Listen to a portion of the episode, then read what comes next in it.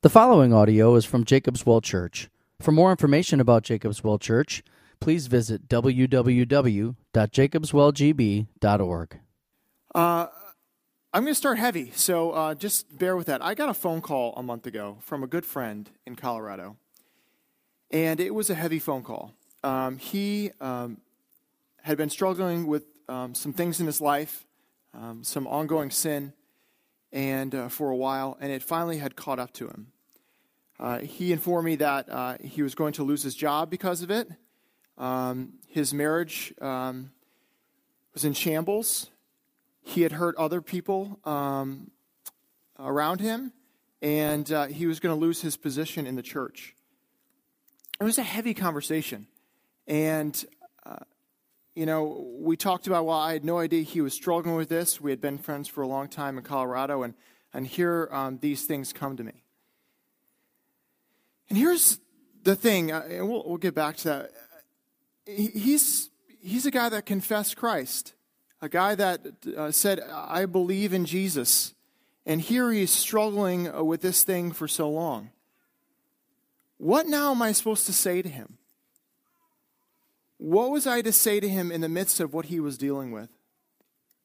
There's this issue in Christianity this that uh, people say, well, you say you're justified by Christ, not by anything you do. He's the one that forgives you. There's nothing you do that can put you in a right relationship with God. If that's the case, why not just sin continuously? Why not just continue to sin? And here, that question came to me right there on the phone call with this, with this friend of mine. Now he's He's been in this continual sin, this continual problem. And here he wants some counsel from me. What am I now supposed to say? Am I supposed to veer from that message of grace and forgiveness that comes with Christ and now tell him, get your junk together, get your stuff together? You need to do this, you need to do that to get in shape. In fact, the message of grace is not what you need right now. Right now, you need a stick to beat you to get in the right place in life. Is that the message I'm supposed to say to him? Well, Paul is going to get to that exact thought today. What are we supposed to do with sin that continues in our life? How are we supposed to grow in our relationship with God, even in the midst of dealing with ongoing sin? My argument to you today is this the best motivation to conquer sin in your life is grace. The best motivation to conquer sin in your life is grace. Let's pray. Heavenly Father, this is not a light topic. We're talking about struggles in our lives, ways that we still um, just sin against others, we sin against you, and there might be addictions in people's lives here this morning. God, I pray that uh, your spirit would bring those things to the surface. They would bubble to the surface. We would not lie about them, we would not hide them, but instead we'd be able to bring them to you and to others and confess. Give us the strength through your spirit to do that. And I pray that your word would talk to us and speak to us, that it would just not go in one ear, just go into our head, but it would go into our hearts and transform us. We pray these things in your Son's name. Amen. Well, let's look at the passage. We're going to look on page 942 of those red Bibles. Romans 6 is what we're looking at. Romans 6, 1 through 14, if you want to turn there.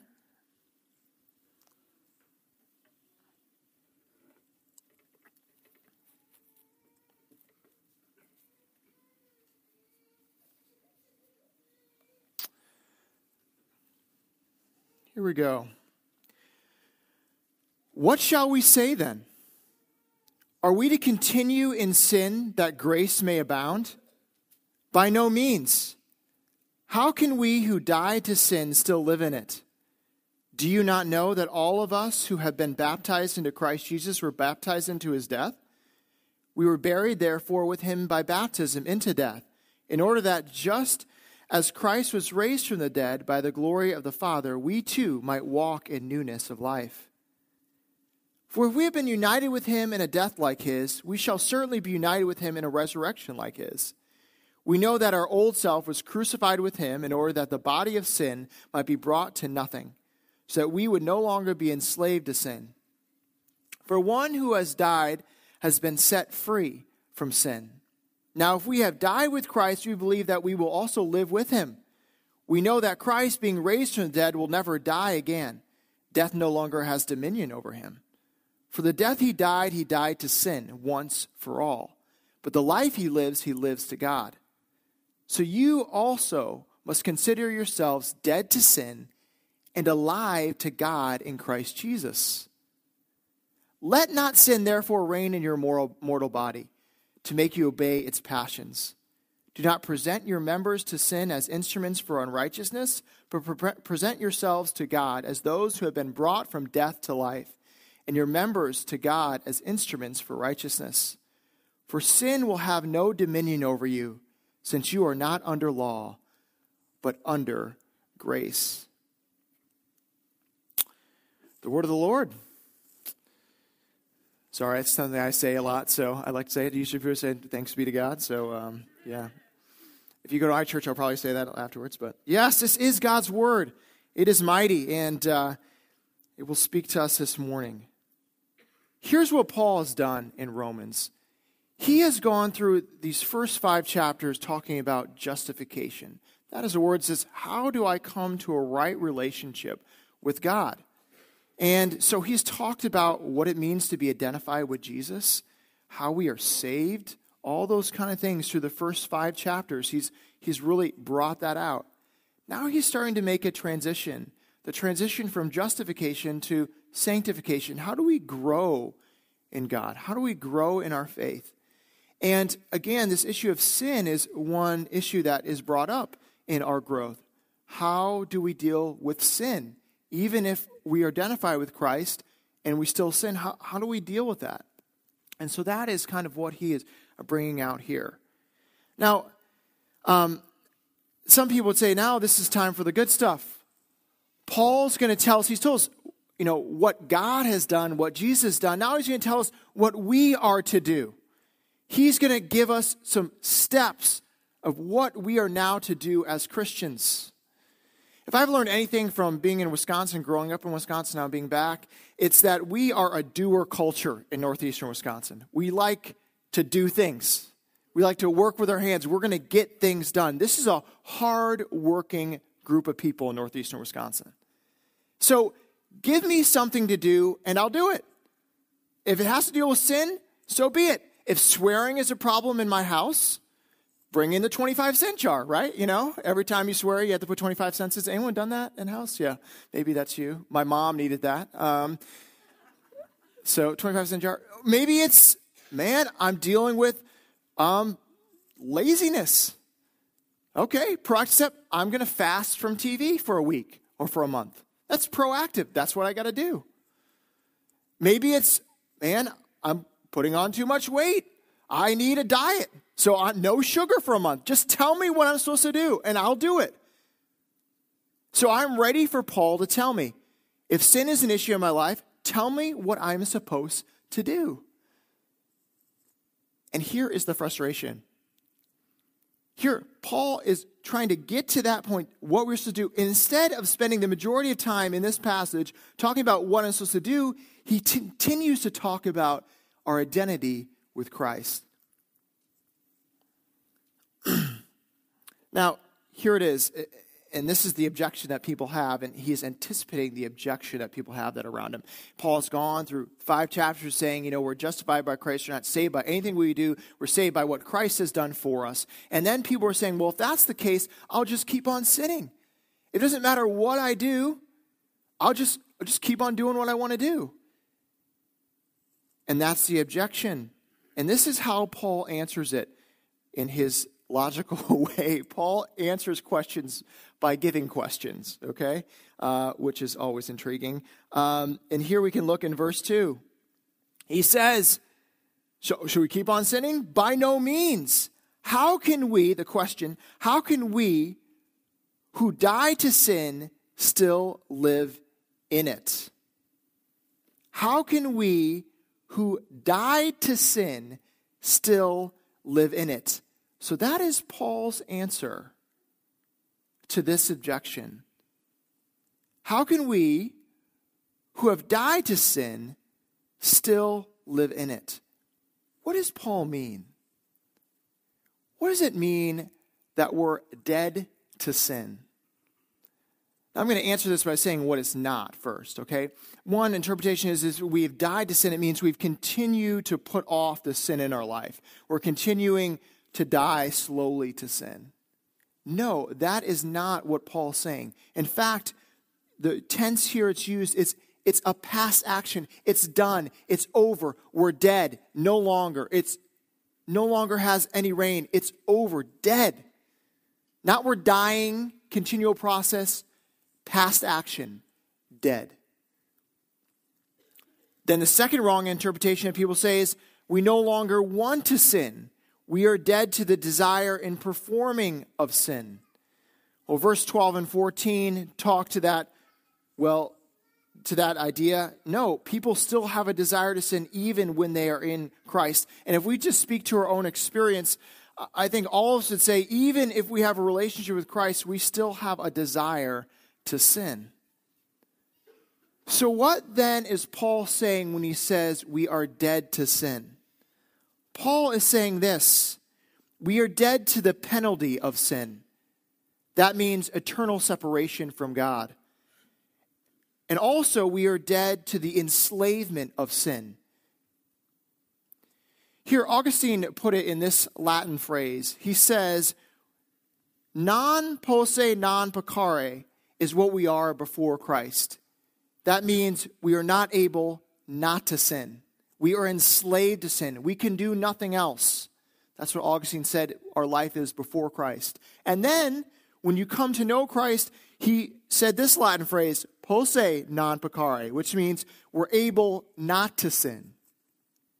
So, before Christ, not able not to sin, meaning we're enslaved. Then, once we become Christians, we're now able not to sin. Not saying that we don't. Now, some of you, um, Latin analogies and illustrations probably won't work very well, so I'll use a different one. Um, I'll use a corn analogy. How's that sound? So I've got a piece of corn. Okay, here we go. Okay. So, our life is this ear of corn. Okay? And as you look at an ear of corn after it's plucked from the stalk, it, what happens is it's still green and it still has um, this stuff on the outside, the husk, right? Is that one? Not a farmer, so there we go, the husk. And when it's cut off right away, it, it still has that greenery. But over time, like now in November, um, what happens to a piece of corn? That husk starts dying, okay? Or it's basically becoming more brown. Now, our life, where we have um, basically life and uh, our identity um, is not the husk. The actual life is the inside, the corn. You know, these are the seeds. This is what can produce life or produce food. That's what's in the inside. The husk is not what the corn is, but we still see it on the outside. Now, if you pluck the piece of corn from the stalk, all this outside piece starts dying. It's been separated from its life source. And so it still has greenery. It still looks alive. It still we still see the outside, but over time what happens? It starts dying. It starts peeling off so that we see what's truly on the inside. This is the same thing when it comes to sin. Yes, as Christians, we still see sometimes that greenery. We still see the husk. But it has been cut from the life source. It no longer has life, it is dying. So that slowly we can see what is true life the inside, the seeds that can bring life. So we are dead to sin, to its life source. We are no longer identified to it. So, what then is our identity? What are we then united to? Where is our life source? And here is what Paul's saying through 3 through 10. Our life source is from our unification with Jesus Christ. Now, here's the thing when someone becomes a Christian, we think, okay, it's a mental assent. But it's more than just a mental assent, it is actually something is happening spiritually. We are unified with Jesus Christ. And in this unification, we are identified in his death, his death to sin, and his life, his resurrection, the power to fight against sin. So it's not just a mental assent, it's also a unification spiritually with Jesus Christ, which is given to us through the Holy Spirit. Now, the argument I made before was this that the best motivation to deal with ongoing sin in our life is grace. Now, this power that we have that comes through being unified with Christ, that power doesn't come through something that we do. We were not the ones that died to sin. We are not the ones that resurrected from the dead. Christ was the one that did those things. So we are identified with him and what he has done, not what we have done. And because we identify with him, we then identify with his power and ability to die to sin and to be alive. this is what some people might say. This minimizes sin. When you say it's nothing that we do, but it's something that Christ does, something his power to do, then you are minimizing sin and what it can still do. Uh, here's my argument the argument is this that people will say the Christian life minimizes sin uh, because you continue to say, oh, I can keep on sinning and God will forgive me. No, in fact, what Paul is saying is this it doesn't minimize sin, but it elevates the power of sin. In fact, the only way to fight sin, the only way that sin can be removed in life is by what God has done, not what we can do. That is the only way that sin can be dealt with. When it's dealt with our own power, that's when we minimize sin. When we say only God can work on it and root it out in our own life, then we are seeing the full power of sin its enslavement, its ability to just control us. But when Christ comes in, that control has been taken away. Do you believe that, though? Do you believe sin can have the power to enslave? Then, in fact, no rule or boundary or law that you set up can defeat it? That only unification with Christ can really defeat it? Have you been around people enslaved? Slave to alcohol, slave to drugs, slave to sex. Have you been around people like that? Maybe you yourself. It is hard to see. People can set up boundaries. You can tell, do this, do X, do Y. And many times they just fall into it time and time again is a hard thing to watch and see. So, what do we do? How do you break that enslavement? How do you even break it when maybe you're still struggling with it and you identify with Christ? This is the good stuff, right? Here it is. Paul is going to give us an answer right now. He is going to give us a command, an imperative. Can you guys tell me how many times Paul has given an imperative? It's a command, verb, a command, in the book of Romans until chapter 6. How many times has he given a command or an imperative? Anybody? It's a rhetorical question, really. Zero times. He hasn't once in all the book of Romans given a command until verse 11. 611. So if you want to listen up, if you've been falling asleep so far, here I go. 611. This is the command. This is what you're supposed to do. This is the imperative that Paul gives. Buckle your seatbelts because he's going to tell you how to deal with it. Okay? Deal with sin. Here it is. This is big. So you also must consider yourselves dead to sin and alive to God in Christ Jesus. What? Where's the command? The command is consider. That's the imperative he gives. Think about. I'm going to stand up, okay? That. I'm feeling the energy. I can do it. Okay. Consider it. Think on it. This is his imperative. Understand your identity with Jesus Christ, that you have been dead to sin and alive in him. Do you know what his command is? His command is think about what Christ has done for you. Not stop doing something, not make sure you get on the treadmill more, not stop the sugar intake.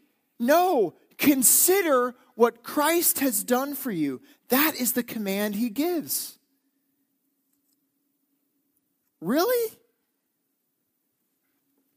How can dealing with sin in my life be fought by understanding what Christ has done for me? How can it? Does that really work? Does it really work when I think in my head, I am dead to sin and I am united with Christ, and then it comes to my heart? Would that really change me? You know what the number one um, program throughout the world to deal with addiction is? Is AA. Started in the mid 30s through the Oxford Group, which was a Christian society and uh, it was kind of a holiness movement. And uh, one of the members from that Oxford group um, started um, AA. And if any of you have been to AA meetings before, um, you might know the 12 steps. But if this is the most productive program to deal with addiction, what do they say? What are the steps? And I think what you see here in the steps are very similar to what Paul's command here is in verse 11. What is step one through three? What's step one in AA? We admitted we were powerless over alcohol, that our lives had become unmanageable. I am a slave to sin. There is nothing I can do on my own. Okay, right? That was step one, and what the Bible said. Two, we came to believe that a power greater than ourselves could restore us to sanity. Step three, we made a decision to turn our will and our lives over to the care of God. Okay, guess what? AA didn't invent these. It says that right here in the Word of God. It says, We are enslaved, we are powerless. The only way that we can be freed is by uniting ourselves to God and seeing that He, through Jesus Christ, had the power to free us from enslavement and sin. After the Civil War, uh, something happened with African Americans that were then freed. There was story after story that um, a former slave um, would see their master again, whether it's in the town or um, next to them in the fields or wherever it might be, and they would freeze. And many times they would go back to their old ways of saying, Yes, Master, anything you say, I will do what you tell me to do. They would go back to their old ways of that enslavement to their masters, even though they were freed because it was the end of the Civil War and the 13th, 14th, and 15th Amendment. Is it not the same way now as Christians? We are legally free.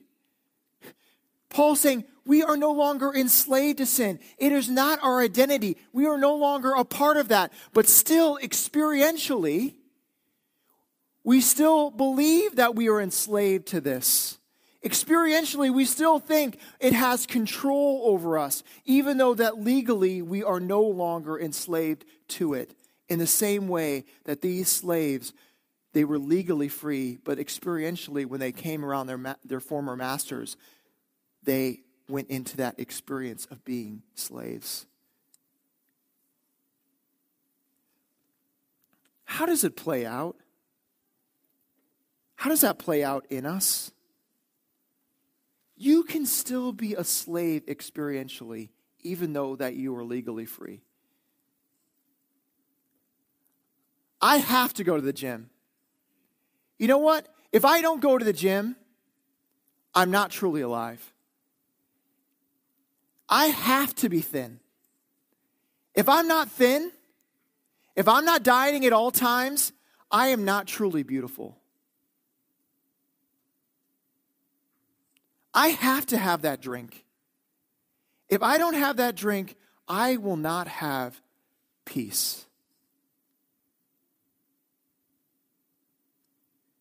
Why don't I pick on myself? Okay, I'll pick on myself. The house has to be clean. If it is not clean, if things are not put in its right way, if things are not organized in my life, in my house, I cannot function. And it has to look good because I want other people that come into my house to look like I have my life together. Experientially, a slave. But what does Christ say to that? Again, the command that Paul says, Count yourselves dead to sin, but alive to Christ. What would be the thing I would respond to myself when it comes to the clean house? My identity is not found in having a clean house, in looking like my life is in control. My identity is in Jesus Christ. He brings me true life. Please hear me, people. I am not bashing working out. I am not bashing having a drink. I am not bashing having a clean house. I am bashing putting those things above your identity to Jesus Christ. You know where you are still living experientially in enslavement, and where you need to speak to that and say, I am free through Jesus Christ.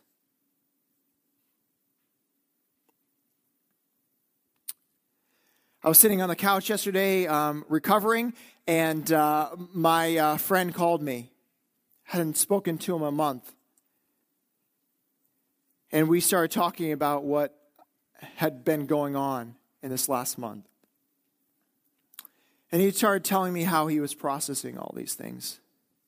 He said, Dan, I set up three pillars in my life work, my family, and my position in church. Those were my idols. And those is where I got my identity from. And then you know what God did? He searched me out. He found me. He didn't allow me to lie anymore.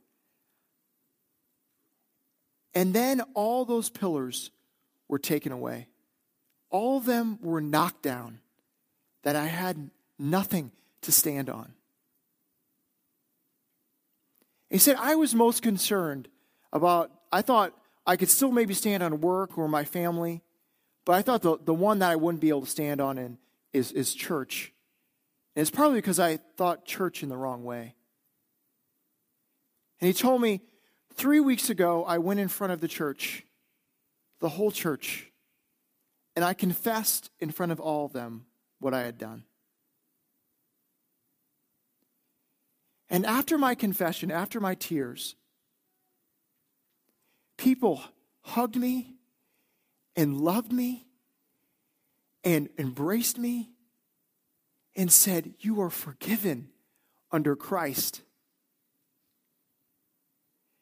Do you think he was thinking, or people in the church were thinking after he confessed, oh, way to go? You know what you did? You just sinned all the more. You just said grace, you just used it. No. Actually, it was the grace that those people gave me. It said, You are forgiven We love you. We bear with you. We're with you in the midst of that. That motivated is motivating me to deal with this stuff in me, the lies that I was telling myself. It was, in fact, that embrace from the church that helped me.